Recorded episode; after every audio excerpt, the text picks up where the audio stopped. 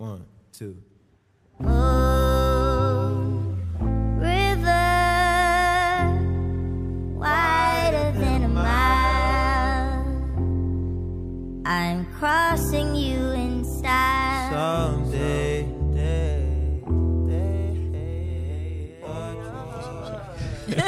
Tengo que hacer el switch porque el intro de Ah, Desmenuzando no puedo que- hacerlo. No puedo hacer el, no puedo hacer el intro de Desmenuzando. Casi meto las patas y hago el bienvenidos y bienvenidos. No, aquí usualmente los podcasts de acá de Próxima Tanda empiezan in media res. O sea que ya estamos conversando Oh, cuando entra eh, la... Así que tenemos que hacer como si llevamos, llevamos rato hablando. Ok. Eh, pues sí, llevamos rato hablando, bla, bla, bla, bla, bla. Y hoy me acompaña en este podcast de Próxima Tanda mi compañera de Desmenuzando, Rosa Colón. Hola Mario. Hola Rosa, qué raro tenerte acá en este otro podcast. ¿Verdad? La Viste ofi- que la oficina es distinta, La ¿verdad? oficina es distinta. Fíjate, me gustan un poquito más los colores de esta oficina. Sí, sí, fíjate, a mí me gustan más los de Desmenuzando. Pero hoy venimos a hablar eh, específicamente de dos miniseries que están entre las mejores que han salido este año y que da la casualidad que una estrenó el pasado viernes y otra concluyó el lunes, que se trata de When They See Us, que está en Netflix, y Chernobyl, que estuvo en HBO.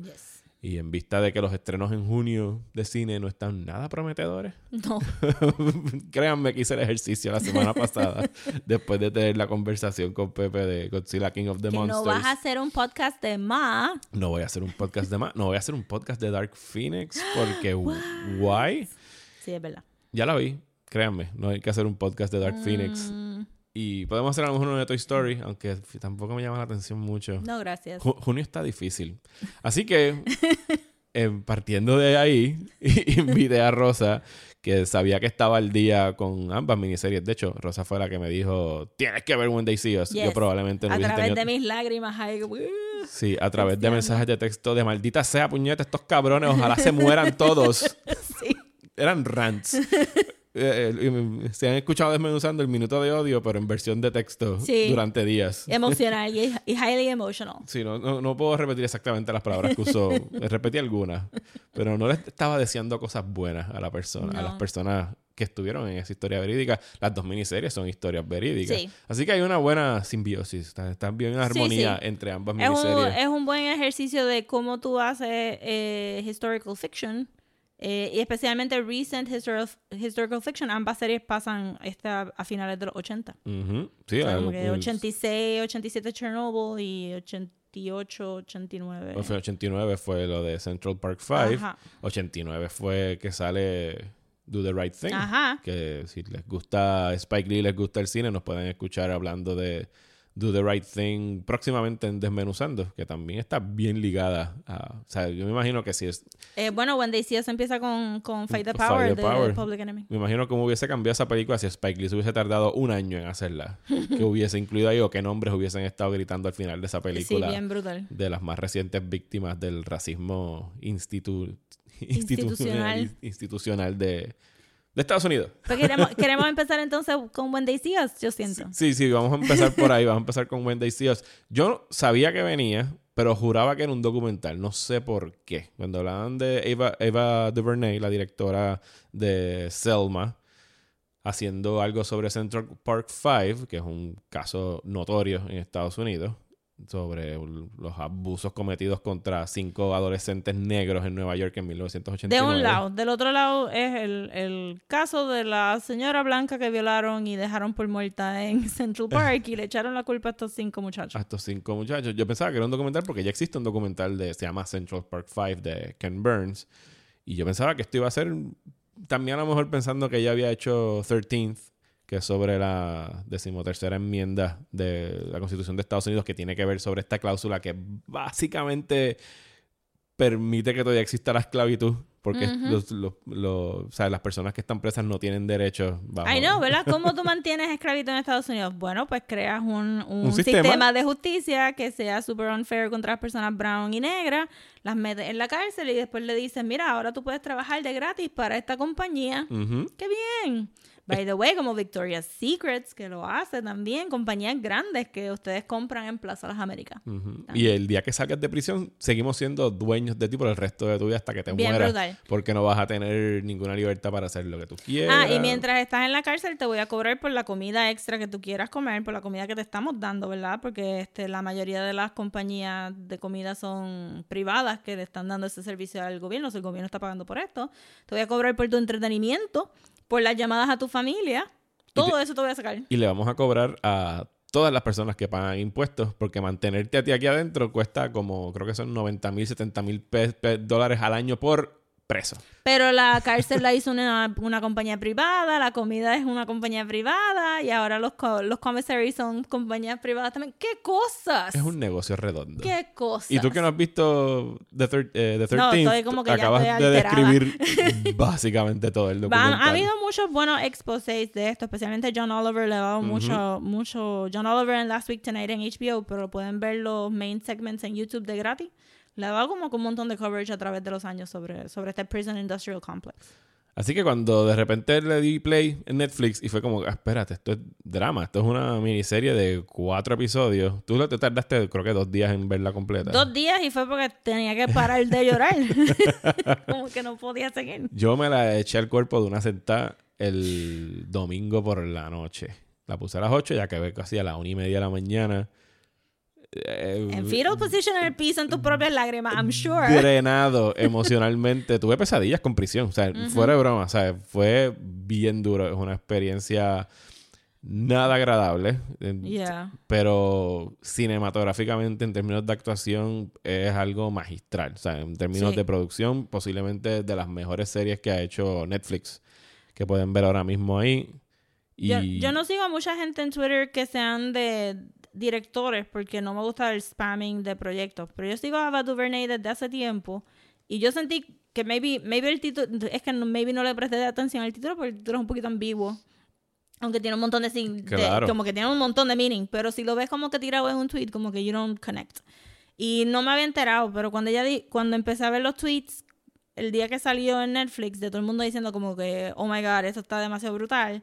Dije, lo voy a poner y yo entonces ahí me entero, es del Central Park 5, pero yo no sabía lo que yo iba a ver, yo no sabía lo que iba a ver y a, a mí me encantó Selma. Brutal. A Wrinkle in Time no fue su culpa. Porque ese, esa historia es bien mala. Es bien mala. Sí, eh, Wrinkle in Time, yo, el, mi hijo se empezó a leer el libro y yo por curiosidad me metí a Wikipedia a leer la sinopsis y fue como que, "Diablo, esto se escucha bien malo. Es malísimo, pero es algo cultural de Estados Unidos. They love it. Sí. Y yo me leí el libro, el graphic novel y vi la película y yo, I don't get it. I don't get why Y la people like it. película no es buena, pero, No es eh, buena, pero el material pero- original no es bueno. O sea, Ajá, ella trató exacto. de hacer que se viera bonito. Y se- bonito y que cayera con la estética de Disney porque obviamente ella no es family friendly. Ah, no, no, no, no lo es. Pero entonces empecé a ver Queen Sugar, que ella no dirige, pero produce en el Oprah Network. Ujú. Y ella de verdad ha hecho que ese show, que es bien súper novelero, pero es fascinante, pero es novelero, eh, que ella solamente, que ella le da breaks a mujeres afroamericanas directoras, ese es su primer break, como que ella dijo, no, yo voy a contratar a estas mujeres afroamericanas porque a mí me dieron un break también y yo tengo que pasar forward. So el show se ha convertido en un launchpad para más personas y cuando, y sabía lo de 13, pero no lo he visto todavía, pero cuando entonces la gente empezó a hablar de See Us, yo dije, pues tengo que verlo porque Ava DuVernay. Sí, yo empecé a ver reacciones en Twitter eh, en días previos de críticos que sigo de cine y televisión que estaban viendo los, los screeners, ¿sabes? Estaban viendo anticipadamente y todo era como que este... O sea, como parece que había un embargo y no podían eh, abiertamente decir lo que pensaban, pero era como que ustedes no están ready para lo que viene el viernes. era la anticipación. Fueron las primeras reacciones que vi. Y ah, fíjate, a mí no se me ocurrió, yo hubiese podido tener acceso a pedirlo para un review copy, pero no. Netflix es bien malo pro- promocionando sus cosas, pero bien Porque malo. ellos saben que es subscription based, so tú tienes tu audience built in, lo vas a ver cuando abras tu... Que fue lo que me pasó a mí, cuando abrí el homepage de, de, de Netflix, salió eso y yo dije, ah, ¿verdad? Lo de Ava DuVernay, déjame ponerlo en la lista. Sí, pero usualmente ocurre que si no es eh, en un caso como el de ella que estaba tuiteando, si no es porque el creador de la serie lo empieza a tuitear de las cuentas oficiales de ellos, como que a lo Acuérdate mejor... que para ellos es content, it's Sí, just content. sí, no, no les importa de quién sea. Lo, que yo- lo que yo espero es que la, la gente de los awards, que no valen nada, pero a la gente de la industria les importa mucho, No, esto es algo que Eh, definitivamente tiene que generar tiene que, atención. tiene que ser nominado porque todo el mundo actuó demasiado de bien. Ella dirigió esto espectacularmente y Jesus Christ, es como que un formato nuevo. ¿Quién se tira un biopic de cuatro episodios en Netflix? Y la, la manera como ingeniosamente los, los divide. Porque son cuatro episodios que Netflix en esto siempre ha sido bastante flexible en que hay series como The OA, que es una muy mala serie. Pero ahí eran, habían episodios que duraban 20 minutos, habían episodios que duraban 38, habían episodios que duraban 102. O sea, no, ellos no le ponen límite, no le ponen, parece que muchas restricciones en términos de la extensión. Es como que lo que tú te sientas cómoda, el producto final, it's yours. Yes. Así que los episodios aquí, la mayoría sobrepasaban la hora, pero el último duraba casi hora y media, si no, no me equivoco. En total, cuando tú sumabas, eran cuatro episodios, pero duraban casi cinco horas. O sea, porque yo sé Sí, por- porque ya le añadí un poquito de cada hora, ¿verdad? Cada uno tenía un poquito más de una hora. Y bueno, para el que no lo conoce, es una es un biopic, como tú muy bien dices, del caso del Central Park Five, que fueron estos cinco adolescentes negros y un, y un latino, que Cuatro afroamericanos y un puertorriqueño. cuatro afroamericanos y un puertorriqueño, que una noche en el 1989 eh, había un, estaban, ¿cuál es el nombre que dicen? Wildling. Wilding. They were wilding. Sí, de estos términos que le gusta poner a la policía para describir acciones que todo el mundo hace. Sí, pero es slang, es como que, porque lo dicen todavía en Twitter por ahí, ¿verdad? Como que you wild o whatever. Y es slang, es wilding. Chamaquitos siendo chamaquitos, sí, había gente haciendo agresiones en Central Park. Pero nada fuera de lo normal de lo que ocurriría en Nueva York en los 80. Sobre todo en los 80, que Nueva York estaba bien jodido en términos de criminalidad y droga. Creo que en, algún momento dan un dato en la serie de que en un año tuvieron 3.000 violaciones Sí. en Manhattan. ¿Sabes? No era... No es, No es el New York de ahora que tú puedes ir Sí y que parece. Disney, y Ajá. tiene Times Square, tiene, tiene pantallas y no, era el... Antes de que llegara Giuliani Ah, fascistically fix it. Vamos a decir. y hicieron una redada, vi- viola- violan a una mujer, la encuentran desnuda. eh, In- eh, inconsciente. Casi inconsciente, casi muerta, en estado comatoso. Y la fiscal de distrito que estaba en ese momento, esa noche trabajando, decide que tiene, búscame cinco Es la pero es también la, la head del departamento de Violent de violent crimes. Sí, violent el crimes. Special, Special, Special Victims, Victims Unit. Sí, porque no era, no era un DA. No era un DA. El DA es, es Famke Jensen que viene y dice, no, vamos a hacer esto. Yo no voy a coger, yo no voy a perseguir este caso. Exacto. Eh, y era una mujer eh, blanca. Te, te sorprendiste. No. Eh, blanca, rubia, eh, por, este, ¿verdad? Actuada por Felicity Hoffman. Y ella decide, porque también en los 80 se estaba hablando mucho del Super Predator. Lo que llama la atención del caso es que habían 40 muchachos teenagers en el parque a la misma vez. Eso fue lo que los asustó. Y con todo el, el, el- el flow de, ah, no, por ahí vienen los super predators que no están de esto, y, y todas las violaciones que hubo en el año, pues entonces ella decide que ella va a crear el caso. So, ella empieza, eh, al principio ella investiga la escena y dice cosas correctas, pero cuando se topa con que habían recogido todos estos muchachos en una redada, porque estaban en el parque acosando a ciclistas o, o haciendo whatever, que ella dice, ah, pues perfecto, aquí tengo todos mis sospechosos, Sí, esto- porque esto- estaban en el parque sí. a la hora de la violación. Sí, estos no son menores, estos no los vamos a mandar a Family, a family Court. Estos son sospechosos de violaciones. Exacto, entonces Y consígueme quiénes fueron a como de lugar. acomoda el lugar y habla con todo el mundo. Entonces, ¿qué pasa? Eh, Ava DuVernay dijo que ella dividió los cuatro episodios. En el primer episodio es la cultura de, de interrogación en, en las jefaturas de policía. Es todo, es, ella lo que quiso hacer con la serie, cuando ya tú después lo ves, que ya lo explica en un, un feature que está ahí, lo han puesto también en Netflix, que ella quería como que encapsular el sistema, el cómo es el paso de una persona, sobre todo si es una persona de minoría, a través del sistema de justicia de Estados Unidos. Desde que entras a él hasta que no te sueltan, porque incluso después eh, ellos mismos dicen las víctimas, cuando te exoneran, no tienes tampoco ningún tipo de... No, no de tienes fallback. No- Pues no, pues ya, perdiste todo lo que ibas a perder. Entonces, como que tienes un papelito que dice, mira, no hiciste No nada. fuiste tú, ah, sorry. Sorry. mala y, nuestra. cuida- y cuidado. Bueno, pero a estos por lo menos les pagaron una millonada en... Pues 41 millones entre 5, más los, y menos los impuestos. I'm sure que le quitaron algo. Sí. O sea, I mean, están bien, pero eso no les devuelve... No, no les devuelve los años y el trauma que tienen que Exacto, haber so los muchachos son, este, la- el problema fue, exacto, el primer episodio es la cultura de interrogación en la jefatura, el segundo episodio es La el juicio. Eh, el tercero es eh, Juvie y tu vida después de, De la de la cárcel.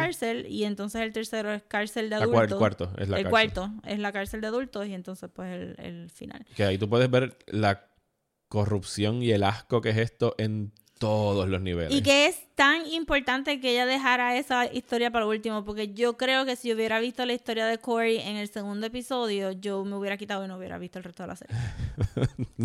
Yo siento que ella te dijo, mira cómo es esto, y tú tienes, y te you en un sentido de seguridad, porque cuando tú ves la historia de los otros que pasaron por un, un sistema menos, menos corrupto, Sí, porque hay, hay uno de los, del, de los acusados, Ajá. se llama Corey, que tenía 16 años, contrario a los otros que tenían 15 y 14, y ese lo mandaron derechito a Rikers Island con, como adulto. como adulto. Que es algo que pasa mucho y que pasa mucho aquí también en Puerto Rico. Sabemos que están todavía bregando con eso de tenemos que llevar a niños de 11 años a la corte porque ve que están locos por tratar a estos nenes como adultos para meterlos rápido en el sistema, para crear esta, esta dependencia bien brutal. Como que, ¿cómo tú vas a meter a un nene de 16 años con adultos?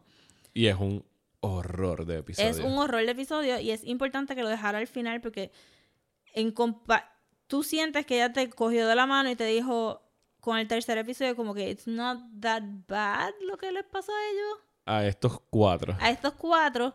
Y como que you fall into a sense of como que false security de pues mira salieron, pues Sí, mira están haciendo sus vidas. como 8 o 9 años presos Ajá. los otros cuatro. Este, Corey estuvo más. Pero entonces empieza el episodio de Corey y tú dices, ah, ok, ok, ok. Y cuando las cosas le empiezan a pasar, tú no puedes parar de llorar. Es como que este, este Balmín también me dijo otros amigos que estaban como que, pero ¿qué es este episodio? Porque cuando tú ves el- la vida de las otras personitas, tú dices, ok, but they made it.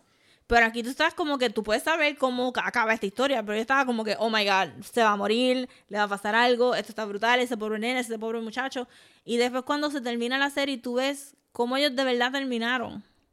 Y te lo deja en este hopeful note.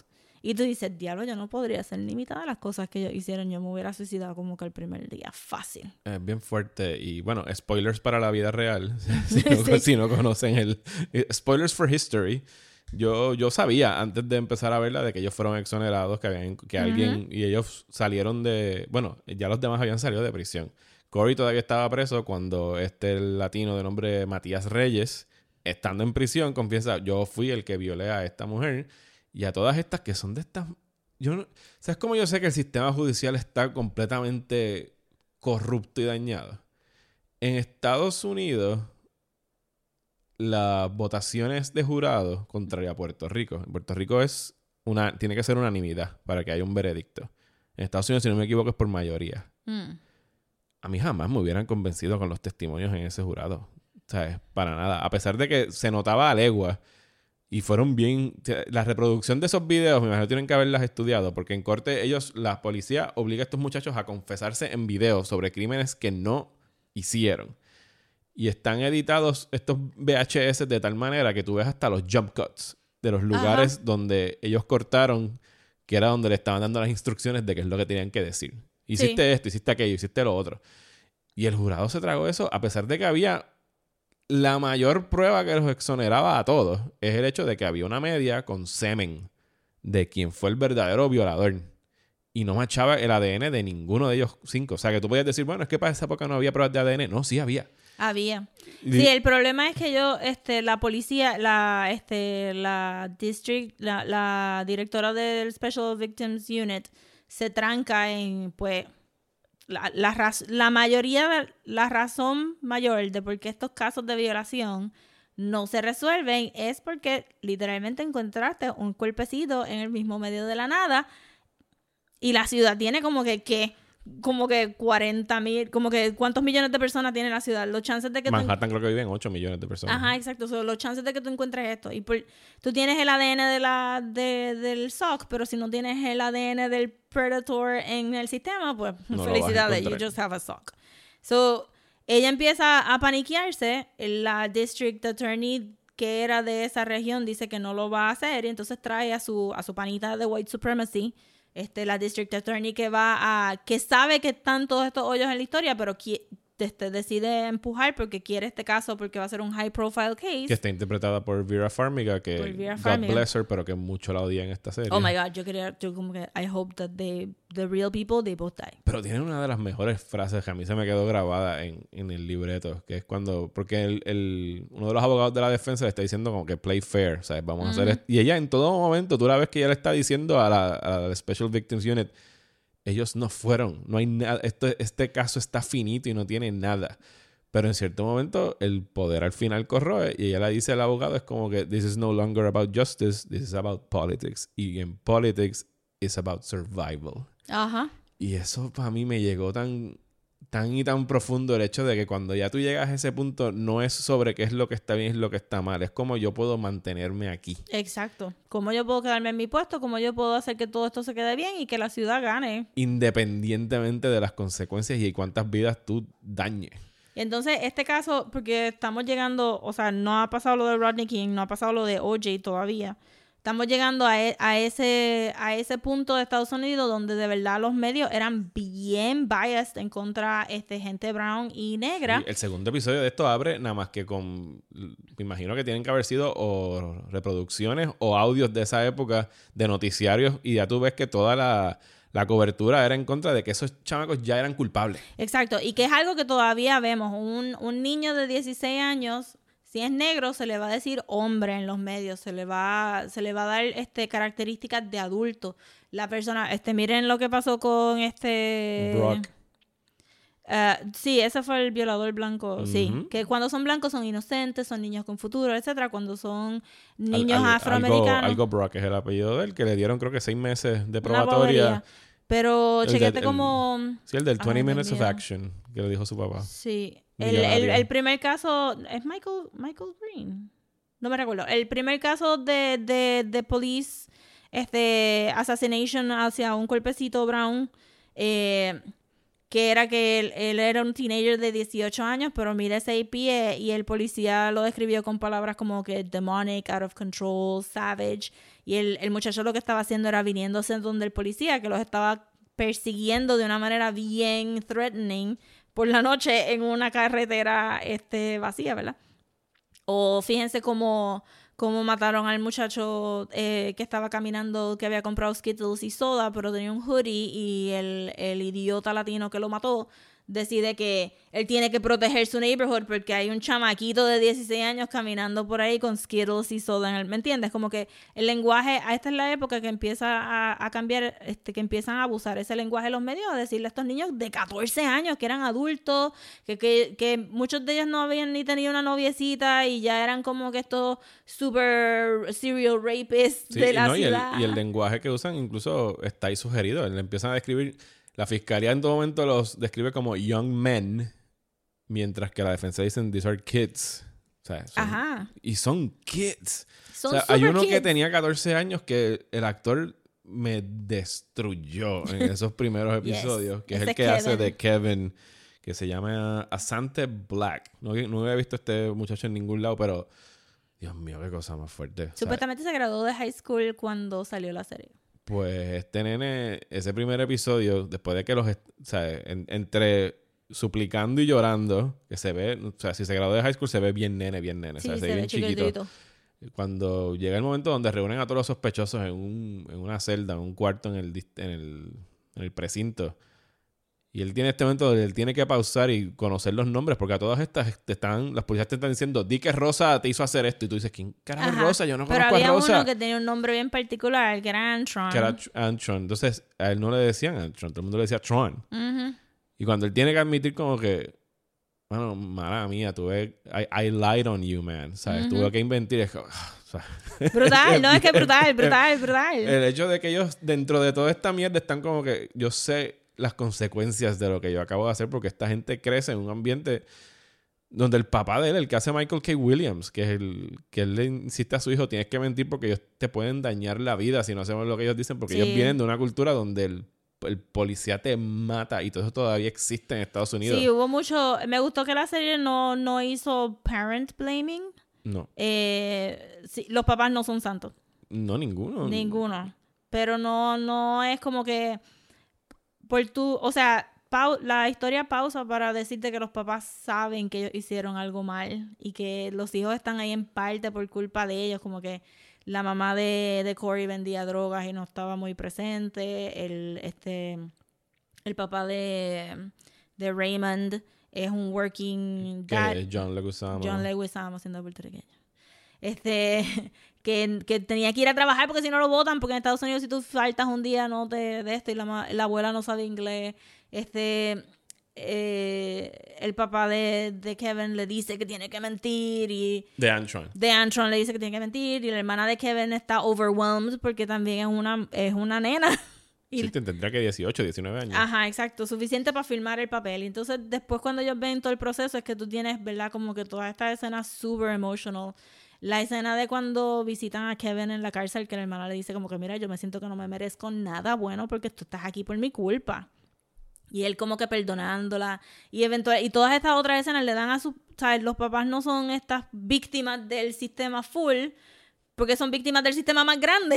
Ajá. Eh, y llevan más tiempo siendo más- víctimas del sistema. Exacto. Entonces, pues, you cannot blame them for los choices, pero tuvieron repercusiones.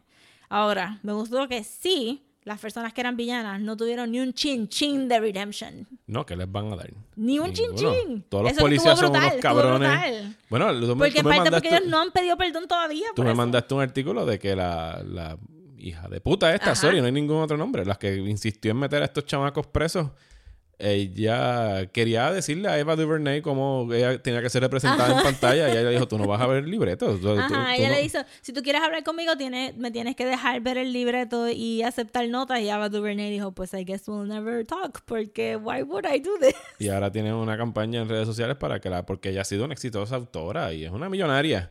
Ujú. Y ahora pues hay una campaña de esas cosas que uno dice, bueno, por lo menos es algo. Que tienen que arruinarle la vida a esa yo mujer. espero que esté doxed y yo espero que esté recibiendo death threats por el texto, porque de verdad que si hay alguien que se lo merece es ella. Este, pero también resulta que los policías tampoco están backing down. O sea, la, la, como en- Bueno, el presidente de Estados Unidos no está backing down. Porque hay Eso un que me cameo. Hay sí. un cameo de Donald fucking Trump. Donald Trump añadió a esto, este, Porque, porque en la época quiso decir que quería meter la cuchara porque se dio cuenta que había mucho media coverage y sacó un $85,000 page ad en, el el, York- Washington en el Washington- Post. ¿no fue en el New York en Times? el, el New York Times fue. Bueno, el Daily el New York Post. El New York Post puede ser. Porque siento que el New York Times no es como que tan cafrecito como el New York Puede haber sido el Post. Eh, diciendo que se merecían la- el death penalty. que trajeran de vuelta el death penalty. días antes, o sea, fue como tres días después del incidente. So, estos niños todavía no estaban ni completamente procesados y él ya había sacado este ad. Y dicen que eso influenció el jury, el jury pool bien brutal porque, porque todo el mundo vio eso. Entonces él salió en las noticias diciendo que, que los negros no tenían tantos des- disadvantages y un montón de cosas bien racistas que la gente decidió ignorar para el 2016. I don't know why. Y todavía él insiste que ellos son culpables. Sí, él dice que ellos, fu- ellos fueron los culpables, solo que es- me, me imagino que, bueno, repitiendo la misma basofia que ha repetido toda su vida, repitiendo lo que dijo esta mujer, de que, ah, no, es que ellos son culpables y aquel era el sexto, que también Ajá, estaba era con como que ellos. pues mira qué chévere, ¿verdad? Como que porque yo puedo añadir cuánta gente yo quiera a pesar de que la evidencia física en la escena era que solamente habían dos personas, la víctima y el agresor. Y, y esa es la persona que los estadounidenses, estadounidenses escogieron para ser el presidente de Estados Y Unidos. tú sabes que va a ganar las próximas elecciones también, ay Dios mío. Eso lo dice, lo dice tanto sobre cómo está ese país Sí, actualmente. Pero Ava DuVernay dividió la historia súper bien, de verdad. Si no saben nada del Central Park 5, como que y aún sabiendo que son exonerados, es ugh, esos últimos shots drama. de ellos, con como que el alcohol de luz encima de las cabezas de ellos. con la canción de Moon River, una interpretación bien brutal, preciosa sí. de Moon River que Brutal, te ponen brutal. la sí no, la cinematografía, tú dices esos últimos tiros en close up, la cinematografía de Bradford Young, que es un cinematógrafo de tres pares, él fue cinematógrafo de Arrival, de la película de Han Solo, que habrá sido no muy buena, pero tiene unos tiros espectaculares en esa película. Por un momento yo pensé que era el cinematógrafo, ahora mismo no me acuerdo el nombre del, de If Bill Street Could Talk, que colabora con Barry Jenkins. No sé Ah, si la, la viste tengo que ver. que tiene unos close-ups majestuosos. Y en esta película, en esta serie, perdón, todo está en, en todo momento está el, el shallow focus, el shallow depth of field, o sea, la profundidad, la profundidad de campo es bien bajita. Entonces, nada más tienes como que enfoco al- a la persona casi siempre. Todo está bien borroso alrededor. Y tiene unos tiros, o sea, es lo que es la lectura del veredicto, en la que todos se paran. O sea, en términos de edición, de musicalización. Y ese final, a pesar de todo, la tristeza y el odio que hay en esos cuatro episodios, ella siempre encuentra como que la manera de introducir el amor por algún sitio, porque Sí. si no te volverías loco. No, si no, estaría como que todavía bregar. no podríamos ni estar hablando. No, de verdad, es, al final del día es una historia bien trágica. No necesariamente termina en un happy ending donde and we're all fine. El único happy ending es que yo no sabía exactamente si los cinco habían logrado. O sea, repito, spoilers para History, si no quieren escuchar adelante en un minuto. Yo en un momento pensé, mano, Cory murió en prisión. Cory murió en prisión Bien y esto va a ser lo peor del mundo. O sea, yo no sabía que los cinco habían logrado ser Sí. exonerados. ¿Tú sabías que eran los cinco que estaban fuera? Eh, yo pensaba que sí, porque siempre decían los cinco. so, tenía eso. Pero, pero hubo un momento en la historia de Corey que yo pensé, no, él no sobrevivió y, y yo entendí mal. Yo entendí mal las cosas y este hombre no salió de aquí. Entonces, quiero shout out al actor que hizo de Corey, Sí, se llama Jarrell Jerome. que salió en Moonlight. Él es el, sí, él es el, El noviecito. el en Moonlight. en Moonlight. Que el que cuando fue que tú me lo dijiste fue como que, ah, verdad, que él es el del Sí, por Moonlight. la carita. Pero contrario a los otros actores, que cuando hacen el time jump de que ya salieron de prisión, que es tremendo casting, by the way, porque son Sí. idénticos la mayoría de y ellos. actuaron súper bien y las transiciones fueron bien buenas. El, sí, ni siquiera te ponen como que 10 years later ni nada. no, es como que unos acercamientos, orgánico. un sushi camera y de momento, boom, está adulto, está afuera. Este muchacho, eh, Gerald Jerome, que hace de Corey, él lo interpreta durante toda la serie, desde chamaquito hasta adulto. Y es una, una transformación física y una actuación desgarradora. Porque, el, como tú me lo expresaste cuando hablamos por Messenger, es un, ¿cómo fue? Un Arrested Development. Es un Arrested él se queda siendo un... Él de por sí tú lo veías y se notaba que no era como que el más inteligente y a lo mejor era como que el más inmaduro del, del Sí. grupo. Que, y fue el que ni siquiera fue a Central. Park esa noche. Él es lo fue, más trágico. Él fue a ayudar a un pana. Porque tu pana se lo están llevando preso y los guardias cabrones estos dicen, mira, otro negrito que nos podemos llevar para el precinct por si acaso se nos hace falta uno. Y ellos sabían que no estaba en la lista y se lo llevaron anyway. Y fue el peor que salió de todo esto. Fue el peor que pasó. pa- que fue el peor. Los muchachos nunca lo abandonaron. Eh, La, la mamá de Yusuf fue la que le cogió como que repelillo la situación. Eh, pero lo que yo te estaba diciendo en Messenger, que yo sentí que el punto era que tú no dejaras de verlo a él como el niño que era cuando entró al sistema, porque las cosas que le estaban pasando eran bien horribles. Y si hubiéramos visto otro actor que no habíamos visto durante toda la Sí, serie, no íbamos a conectar. Pero también, la que hizo de la mamá de él, que es la de Reno 911, que yo estaba como que, ¿what? La de Reno 911 y de Scream Queens, porque yo veo Scream Queens todos los Halloween de nuevo. Que ella se, que es una súper buena comediante, pero she killed it dramáticamente también. Fue como que, anda, para el carajo, esta mujer está. Y, y le dan más tiempo a la familia de Corey también, porque tiene como que un- una hermana trans. Y que también lo sentí como que diablo, porque fue bien fue una bobería, pero al final ella dice, ella se refiere a ella con el nombre. Con el nombre de ella, sí. Ajá, exacto. Y era como que, oh my god, eso está Marcy. Marcy. Ujú. Y, y toda esta historia que, que entonces como que ese- esa escena cuando él le pide que, la, que lo visite más y Sí. ella está gritando que, que, que perdona su que tú eres inocente, perdona a tus agresores y bla bla y ellos eso es como que ¿dónde están los Oscars para estas dos personas? Porque lo necesitan ya stat stat Denle todos los Emmys, todos los Golden Globes. no, Dios mío, como que, como que así, como que en, en, en, en, este Wheelbarrows, denle en todos los awards.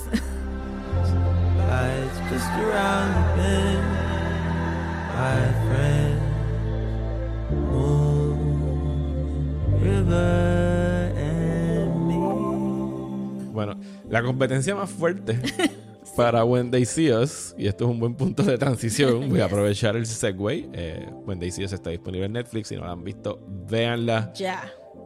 Cojan breaks, si tienen que coger breaks, pero véanla. Abran, dense un trago. no, hagan, Prepárense para llorar. no hagan lo que yo hice, que fue verla de sopetón una noche, porque quería comentarla aquí. Pero es que también no quería parar de verla, porque sabía que si paraba no la iba a acabar. Porque él era... era muy fuerte. Mi, mi idea fue binge y yo vi los primeros dos empezando el tercero y dije, no, yo necesito Yo creo que yo estaba en el cine o estaba comiendo algo así cuando yo empiezo a ver los mensajes de Rosa saliendo en Messenger en cabrona. ¿Tú, tú estás viendo esta cosa. Este- y- De verdad que les deseo todo el mal a todas Sad las emojis, angry emojis, Oh my God, todos los sí. emojis. I hate them so much. I hope they die. Pero la, la serie que podría ser eh, la gran competencia para When They See Us en lo que concierne a premios es Chernobyl Sí. de HBO, que fueron cinco episodios que concluyeron el pasado lunes y también fue tremenda serie. Bueno, fue lo que me... eh, Creo que todavía estaba saliendo Game of Thrones, sí, cuando Sí. empezaron los primeros episodios y ya mientras Game of Thrones iba en picada, era como que, pero mañana hay Chernobyl. O sea que había, yo sé que tú empezaste a verlo, yo creo que después de que se No, acabó yo Game of empecé a ver Thrones. los otros días. Exacto, pero no, por lo menos para nosotros, para mí, mientras estaba viendo Game of Thrones, era, se acababa Game of Thrones y salía Tomorrow en Chernobyl. Y tú como que, yes, Yo no lo iba a ver. Chernobyl Yo, mañana. yo iba a dejarlo para cuando pusiera HBO de nuevo para Watchmen porque se acabó Game of Thrones y yo creo que a la hora yo cancelé mi, mi subscription de HBO Now. Pero entonces en eso me di cuenta que tenía hasta junio 8 y mis amigos estaban como que "Ve Chernobyl, Chernobyl, Chernobyl. Y había muchos boss en redes Sí, sociales sobre. Chernobyl Yo y dije, muy no, La veo merecido. después, la veo después. Estuvieron chavando tanto por Messenger que fine, la voy a ver ahora. Y dije, oh, I get it. It's really good. Pues Chernobyl es el, la serie de Craig Mason, que es un tipo que yo sigo hace años en las redes sociales. Él es guionista, él tiene un podcast que se llama Script Notes, que es sobre redacción de, Ah, de guiones, nice. sobre escritura.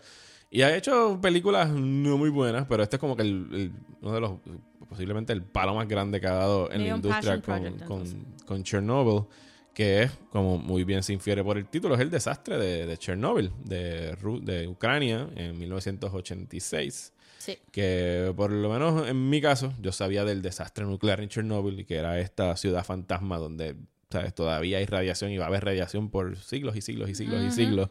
Es un lugar inhabitable que aún así hay gente viviéndolo Y Eh, visitándolo. y visi- visitándolo. Because people want to die. Pero es súper creepy cuando tú ves esas fotos de Chernobyl. Han hecho películas de horror sobre Chernobyl. No me acuerdo Sí. cuál fue. Ah, Hubo sí, una- había una como que de los mutantes de Chernobyl. ¿verdad? Como que, why did you go there? Creo que, creo que era. Era Chernobyl Diaries, creo que se llamaba. Algo así, sí. Y yo pues sabía del desastre en Chernobyl, pero no fue hasta ver esta serie que de verdad supe de cuán cerca estuvimos de perder un canto bien grande de un que continente. Y déjame decirte, estamos llegando a un punto que es tan weird ver como que docu-series o, o documentaries o este biopics de cosas que pasaron cuando tú estás vivo. Pero tú dices como que, the past, I did not live in it. Ajá. Pero- Segunda Guerra Mundial, whatever. Whatever. Pero cada vez que en Chernobyl estaría como que en 1986, yo decía, oh my god, yo tengo que ocho años cuando pasó eso. Yo probablemente respiré algo de algo. De la Ay, radiación. no. Pues esta serie está genial, ¿sabes? Es un, es un slow burn, es una, una serie que va... Es surprisingly British. Es bien British Slow burn porque... British. Bueno, eso surprisingly British. Creo que está coproducida con la BBC. Cuando Mm. HBO tiene que hacer estas cosas más big budget dramáticas, no big budget pop culture como Game of Thrones. Pues hacen, creo que porque- fue Rome también fue otra que ellos cohicieron Ah, sí. con, con la BBC. Y pues sí, el, el- como usar el shorthand en, la- en Hollywood específicamente es cuando tenemos que hacer otros países, bring the British. Griego, British. Romano, British. Sí, todos. ¿sabes? Prehistoria, British. Westeros, British, British. ¿sabes? No, no podemos buscar actores rusos. No. No podemos buscar actores Esa es la única país. fallita que yo le hubiera dicho. Yo hubiera hecho por lo menos el de eh, Gorbachev, que fuera ruso. Sí, porque ahí el, el actor que tenían... No me acuerdo No quién- me encantó. Yo lo he visto en otras cosas, ahora mismo no me acuerdo Yo busqué, quién yo no había visto nada, pero no me gustó. No me gustó. No, era como que... era- pero no salía mucho. No, había salía- mucho sí, que eso fue lo bueno, que no Para mí el, el, el más ruso de los rusos era el que hacía el jefe del KGB. Ese sí se veía Sí. bien ruso. No, pero viste que salió Stannis en el último Sí, episodio. sí. Stannis. No, no era Stannis, era Bolton. Era... eh, Bolton. Era Bolton. Sí, no me acuerdo el nombre ahora. pobre Stannis, es tan forgettable. Pero habían dos o tres- con Bolton. Sí, habían dos o tres cambios de... Creo que sale Gren en algún momento. Es uno de los chamacos que se mete a... Oh my god, ese Sí, era Grant. Sí, sí. sí, sí. No, pero me gustó este Bolton. Ese fue también el Ramsey. más No, ruso. no era Ramsey, el otro. No, el papá. No me acuerdo el nombre El, ahora. el bastard dad. Ya estoy empezando a borrar nombres de Game of Pero ese se veía ruso también. Bruce por lo- Bolton. Sí. Bolton. Ese se veía un poquito más Russian. Y no estoy segura que los que dijeron que eran este eh, los que estaban matando a los perritos. Yo creo que esos eran Eastern European. Sí. Pero that's it. Pero sí, uno de mis nitpicks, sobre todo cuando van a hacer cosas de otros países, es el, ok, me lo vas a hacer en inglés, fine, házmelo en inglés, pero házmelo todo en inglés. No me vengas a ver como a veces hacen que los autoparlantes las instrucciones Sí, las daban en ruso. que- y uno ahí, ¿qué Y está es- diciendo? Porque no habían subtítulos No, tampoco para, para eso. Para mí la mejor transición en la historia del cine. Para tú poder pasar a los British actors haciendo acento ruso.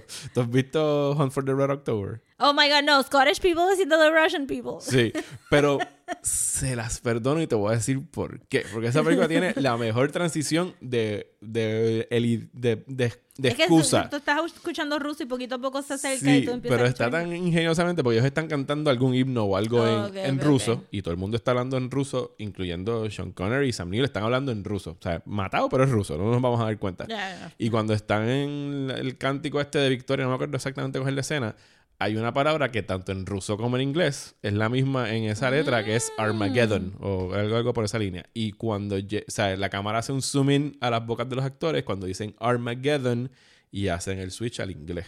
O sea, que tú entiendes que ellos siguen hablando ruso, pero Sí. te lo vamos a estar poniendo en inglés Y no, ahora. y, no, y no es como que aquí tú no puedes tener ese sentido. Lo que pasa es que llega un momento que tú dices, yes, these are all very British people haciendo the Russian people. Especialmente el protagonista. Que Jared Harris, que siempre genial. Brutal. Jared pero Harris, he's Dios mío. so British. Yo quiero tener, yo- o sea, si yo tuviese que tener una vida torturada y hicieran un biopic mío, yo quisiera que Jared Harris. Oh my God, lo sí, es como que era, era lo más Jared Harris que ha sido Sí. desde hace tiempo. Porque. Y que obviamente cuando hay- necesitamos que alguien se cuelgue en. Claro. Se ahorque en I mean, televisión. of course, pa- eso, era expected. Spoilers para Mad Men. Spoilers pa' más. Es brutal. Eh, pero sí, este, ese es el único nitpick que tuve, actually, como que... Sí, que- pero es algo, una bobería, porque en realidad tú ni siquiera lo piensas cuando Sí, lo estás como que siento que había muchos personajes eh, terciarios que pudieron haber sido Russian people. Pero en términos de producción, en términos de drama del, de la serie se siente... No se siente Hollywood para nada. No. Y no... No, no, no. O sea, es... Y la manera que te presenta como la serie comienza ya con, con el desastre ujú. en el mismo medio. So, no te da tiempo de ubicarte. No, yo creo que la serie empieza y ponen como que five seconds before Ajá, como que explosion. y, y pum, y polvito cae del techo y everybody's freaking out y tú dices, ok, ok, ok, ok. Pero el sentido de, de dread y terror Es está que ahí es desde el principio horrible. porque tú sabes, esta gente se están muriendo ahora mismo. O sea, y Sí. no lo saben. y, es mucho attention to detail. y el Estado no se los está diciendo. Sí, pero ya, exacto, es, es como que ese, lo, el único personaje que no me fascinó fue la de la, de la esposa del fireman, really. No, sé ni por qué me dijeron qué pasó con ella después, como que I don't care. Y ese shot de ella saliendo del, del baño y en, en la ventana de esa casa es que tú ves la explosión y hacen correcto el delay, como que boom, el- todo eso, todo, y Yo me acordé de la explosión de Sí. Capeco. todo el mundo está como que la petroquímica. la petroquímica. pues yo, yo, yo vivo en Trujillo Alto. Capeco es en Cataño. Y yo recuerdo la puerta de mi apartamento retumbando cuando eso Eso pasó. está brutal. ¿Tú sabes que yo no escuché la explosión? I don't know what I was doing. Yo creo que estaba... Pero tú estabas en tu casa. Sí. Yo no la escuché. Yo, La gente en Río Piedras la escuchó la, la, la explosión. No, yo no la escuché aquí. Mi- la pared de mi apartamento retumbó y me acuerdo porque tenía a mi perra durmiendo aquí en el pasillo y yo de repente pensé que alguien estaba forcejeando la puerta porque empezó a ladrar y dije, Ujú. puñeta, se me están tratando de meter a la casa. Y ahí fue que me, me- empecé a ver las alertas en el teléfono y me metí a Facebook y vi a la gente, ¿qué fue eso? ¿Escuchaste eso? Sí, Chernobyl y Capeco son Igualito. lo mismo. Pero tenemos esa referencia. Pero, le- pero sí tenemos la referencia de que al otro día yo salí de aquí de camino al trabajo, todavía trabajaba en el periódico y la El- estela el de humo se veía of- desde sí. acá. O sea, Sí, es, impresionante. Yo no me quiero imaginar, aunque ya tú me dijiste que el detalle de Chernobyl, que fue una decisión artística que tuvieron que tomar, es que no había una estela de humo oscuro. Sí, leí un artículo que estaba getting into las discrepancias de la historia y, y este y el, el show. Y una de las cosas que lo primero que dijo fue que el humo era blanco o transparente eventualmente, la gente no lo podía ver y que esa persona pensaba que era una metáfora mejor que el, el, el stack of smoke. Pero I would disagree completely porque ya de por sí teníamos un elemento transparente que es la radiación. Y ver ese, ese humo, especialmente cuando los mandaban a ver, chequeate a ver si el core todavía está ahí. Es como que, cabrón, no está. Y el, Eh, y el helicóptero se estrella nada más que por pasarle por eh, encima. Pero es un humo swirling, como que con un montón de energía y dinámica. Y yo estoy segura entonces que esto maybe, no sé si fue verdad, pero cuando ese shot que tú ves que el humo está matando a los árboles directamente debajo, Ujú. si todos los árboles están brown y todo lo demás eso, eso también hubiera sido como que un, desde mi apartamento ver eso como que, I'm going to die. Ajá. sí, porque una vez llegan, ese, ese- es el tercer episodio donde te enseñan los efectos de la radiación en, en las personas a, a corto plazo, porque a largo plazo todavía todo- todas las personas que estaban ahí iban a coger cáncer. Que me hizo pensar que le estaba hablando por- de- porque diablo, estábamos diciendo con Game of Thrones que no había un show que, que cogiera el zeitgeist tan rápido, pero yo creo que Chernobyl lo hizo porque todo el mundo lo vio a la misma vez. Nadie ha dicho. Bueno, porque lo usaron HBO astutamente, lo usaron de trampolín de, de Game of Thrones a... O sea, ellos pusieron...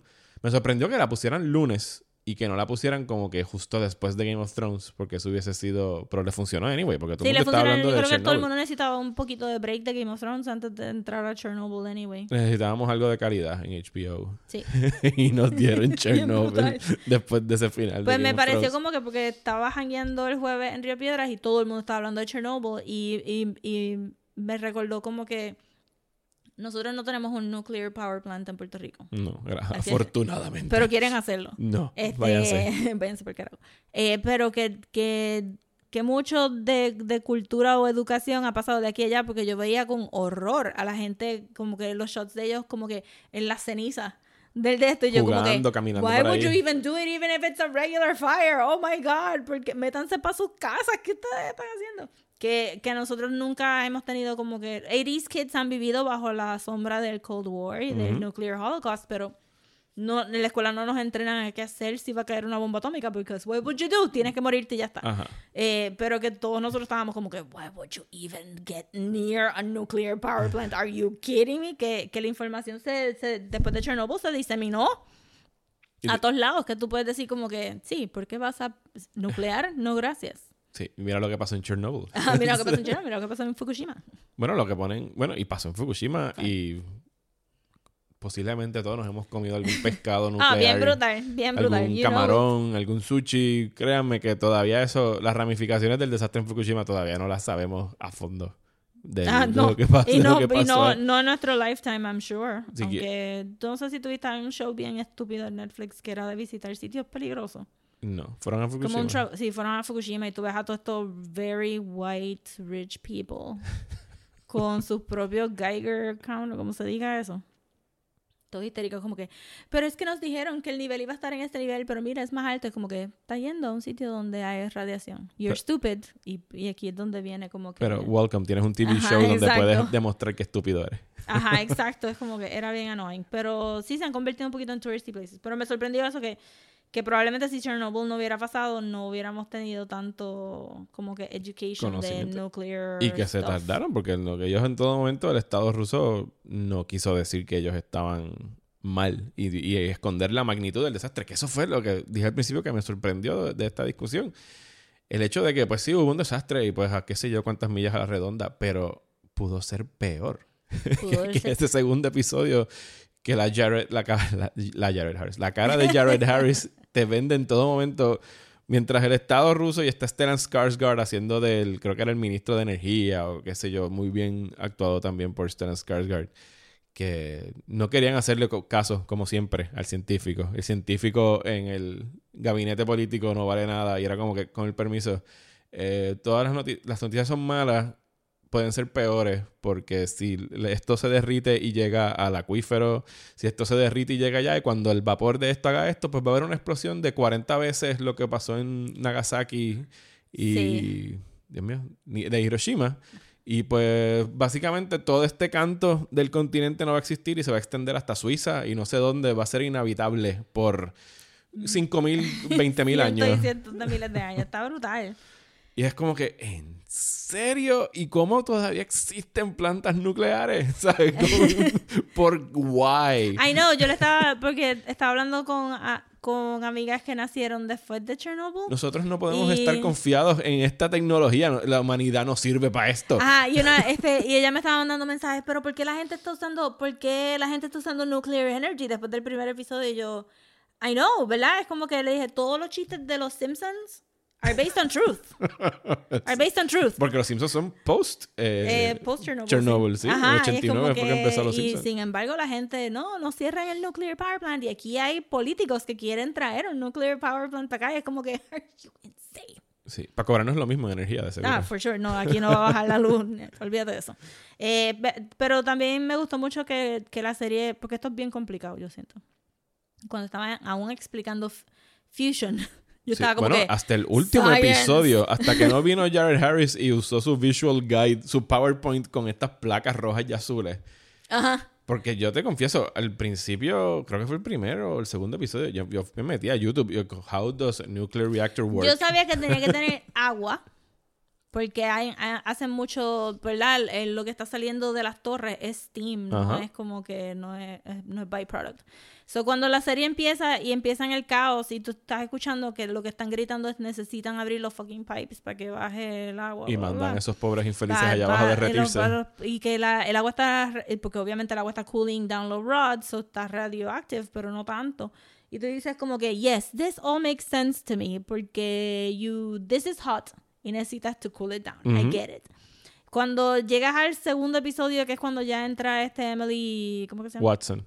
Emily Watson, y dice como que, ¡No!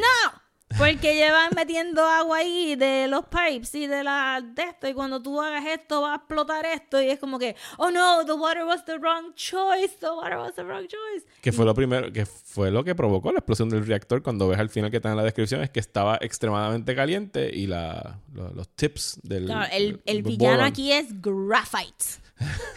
el culpable de todo esto. El culpable de todo esto es Graphite. ¿Tú no has visto ya los memes comparando como que este el Night King establecido por... no, no lo he visto. el Night King establecido por ocho seasons como el Big Bad? A piece of graphite. Básicamente. Básicamente, fue eso, el sí, piece of porque- graphite. Porque, again, I don't know science about science. Pero entonces te están diciendo como que, mira, hay unos chunks weird. Y el, el cuando sale, es que la serie hace tan buen trabajo en introducirte estos conceptos. Y, y, y they don't dumb it down. They don't dumb it down, tú tienes que estar pendiente. Por eso es que llegan los firefighters y el otro firefighter coge un canto y dice, mira esto, qué loco. Mira cómo esta piedra. I'm- Ajá. you're dead. y de momento se empieza a rascar la mano en, en segundos. ¿Verdad? Está aguantando la manguera y está haciendo, shaking his hand y vuelve a agarrar la manguera y de momento se quita el guante y la carne está en carne viva y tiene como los growths y tú, todas estas personas se van a morir ya, ya. Y como te dicen lo que pasa en tu cuerpo, porque para eso está fue, Sherbina. esa fue la descripción en el, en el tercer episodio, que, que, él, que Sherbina, lo- ellos saben ya que nos vamos a morir en dos o tres años. Sí. Excepto el personaje de, de Legasov, que es el de Jared Harris, que se suicidó. Pero te- sí, sale estaba principio de la película. Pero la descripción que él te dice cuando Shervina, que es el personaje de Skars, Sherbina somos nosotros, yo. Skarsgård, sí. Sí. Es como que explícamelo como si fuera un nine-year-old. Ajá. Y le dice qué es lo que puedo esperar en los próximos años y qué pueden esperar estas personas que estamos mandando a push over el graphite desde Ajá. allá arriba. Y entonces te lo dice, bueno, a corto plazo va a pasar esto y esto y esto. Y en algún momento te vas a sentir que vas a estar mejor.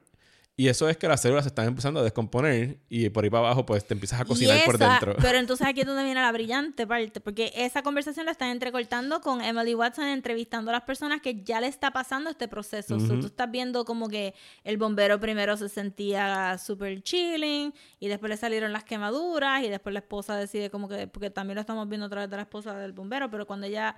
eh, Emily Watson entrevista a los que ya están como que los labios negros y la piel es todo pus y ella sale de uno y tú ni le ves nada. Ella dice, he had no face. Y es como que, oh my God, oh my God. Es horrible. o sea, y los Cuando tú eras chiquito, ¿tú viste una película que salía Steve Gutenberg que era de después de la bomba atómica en Estados Unidos? Esa es eh, The Day After. Creo que sí. No, no la he visto. Pero me acuerdo de los yo anuncios. la vi cuando yo era chiquita. me acuerdo de los anuncios. Yo la vi cuando era chiquita. Cuéntame. Deja de decirte que yo he tenido consistentemente desde chiquita hasta todavía, porque todavía The Day After es un TV movie. es un TV movie. Pero no sale Steve Gutenberg ahí. pues no salía Steve Gutenberg, sí. Pues yo es que hay otra. Hay una Pues hay película otra. bien famosa.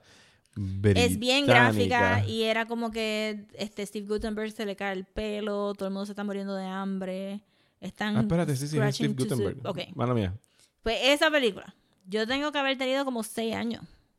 ¿Con- ¿En qué año salió? En el 83. Sí. Un TV movie.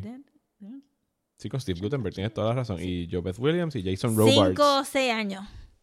Yo he tenido pesadillas de nuclear holocaust. Yo estaba segura que nos íbamos a morir en un nuclear holocaust.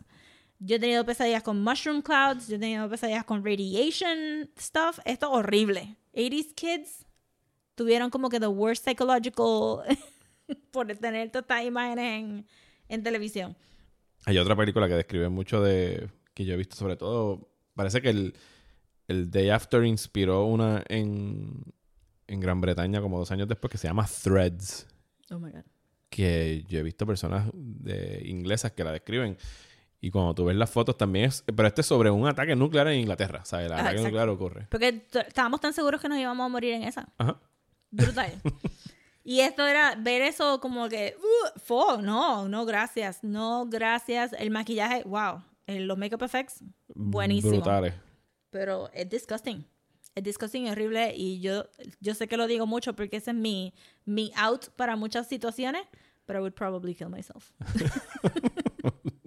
Esa está en tu lista de situaciones en las que mejor me, Ah, es como me que despido. el carro se está cayendo de un lugar bien alto y yo no puedo salir. I would probably cause a heart attack y, y matarme. Eh, algún Freddy, Jason, whatever, y te están buscando. Para matarte.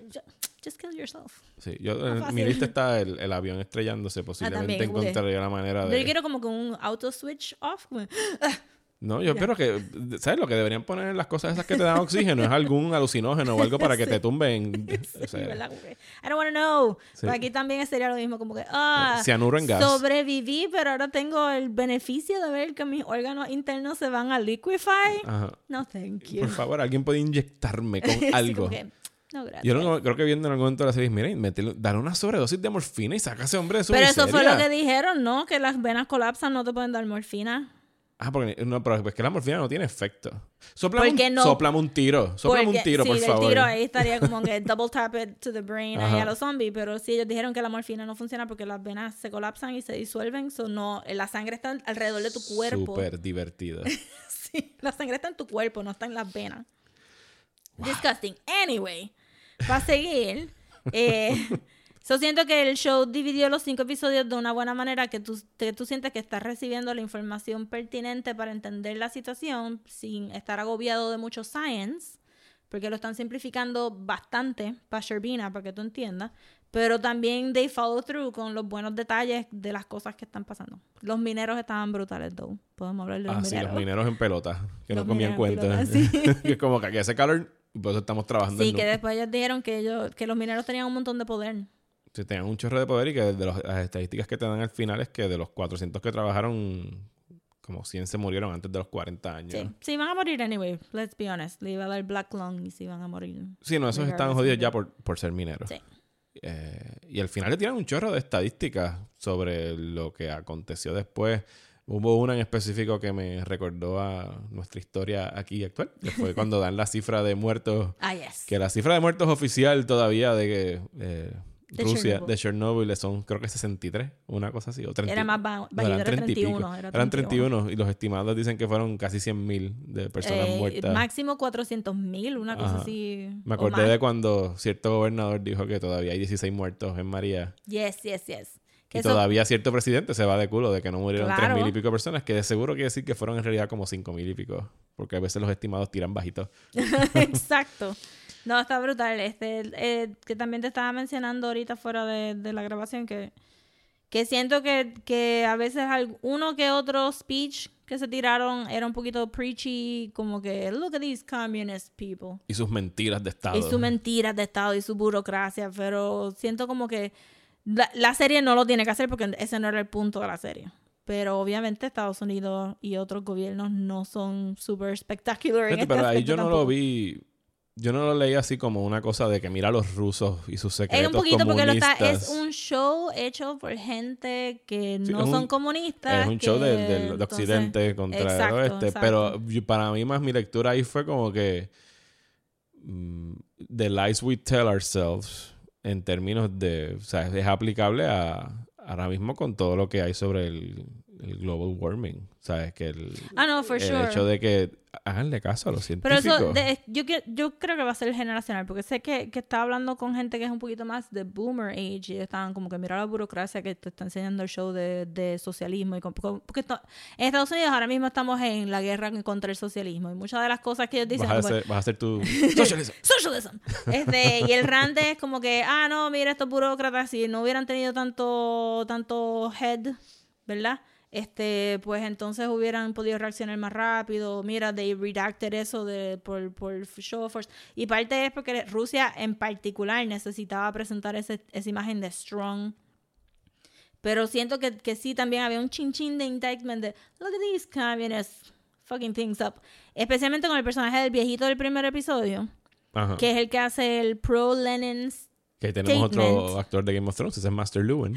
Era Master Lewin. Hay un chorro de gente de Game of Thrones ahí, Oh tú no te diste cuenta de muchos de no ellos. me di cuenta, pero sí es verdad, es que estaba más viejito. este, y el speech de cómo se llama este centro, se llama Lenin y el state protects the people and you have to let the state protect the people porque había una persona que racionalmente estaba diciendo the air is glowing, we're going to die. Este, Fíjate, pero en realidad no. Pero- Ajá. Pero el primero que se monta en la guagua, Es para la el- cual es para, él. claro. So, ahí está linda. Y Mira, mucho talk, bien poquito action. Yo creo que si algo nos ha enseñado la historia reciente es que entre oligarcas no hay mucha diferencia ahora mismo, sobre todo con Rusia, entre Ajá. Estados Unidos y, y Rusia, solo que la de acá la quiere pintar como más... Sí, porque no quiero como que, porque no lo hacen mucho, pero sentí que en dos o tres lugares está diciendo como que, "Mm, look at these people. Y you know, "Mm, but look at over here. Aquí están matando gente también. Ninguno sirve. When they see us, when they see us. Bueno, y con eso yo creo que acabamos de resumir muy bien lo que fueron estas dos miniseries. Están ultra recomendadas. Yes. Gracias Rosa por estar aquí en el podcast de Próxima Tanda. De nada. Eh, y gracias a ustedes por seguir escuchándonos. No sé qué es lo próximo que voy a estar reseñando aquí. Como les dije, junio no, no pinta muy bien en términos de estrenos. Creo que voy a buscar algo en VOD, algún estreno de esos que no hayan salido acá para reseñar. A Rosa y a mí nos pueden seguir escuchando en Desmenuzando, Yes. que vamos a estar hablando las próximas semanas de Do the Right Thing y próximamente de Neon Genesis Evangelion. Gracias Rosa, ¿dónde te pueden conseguir en las redes sociales? Me pueden conseguir en Twitter, Instagram y Facebook en at Comics. Y a mí me consiguen como Mario Alegre. Muchas gracias por escucharnos y hasta la próxima. Yes.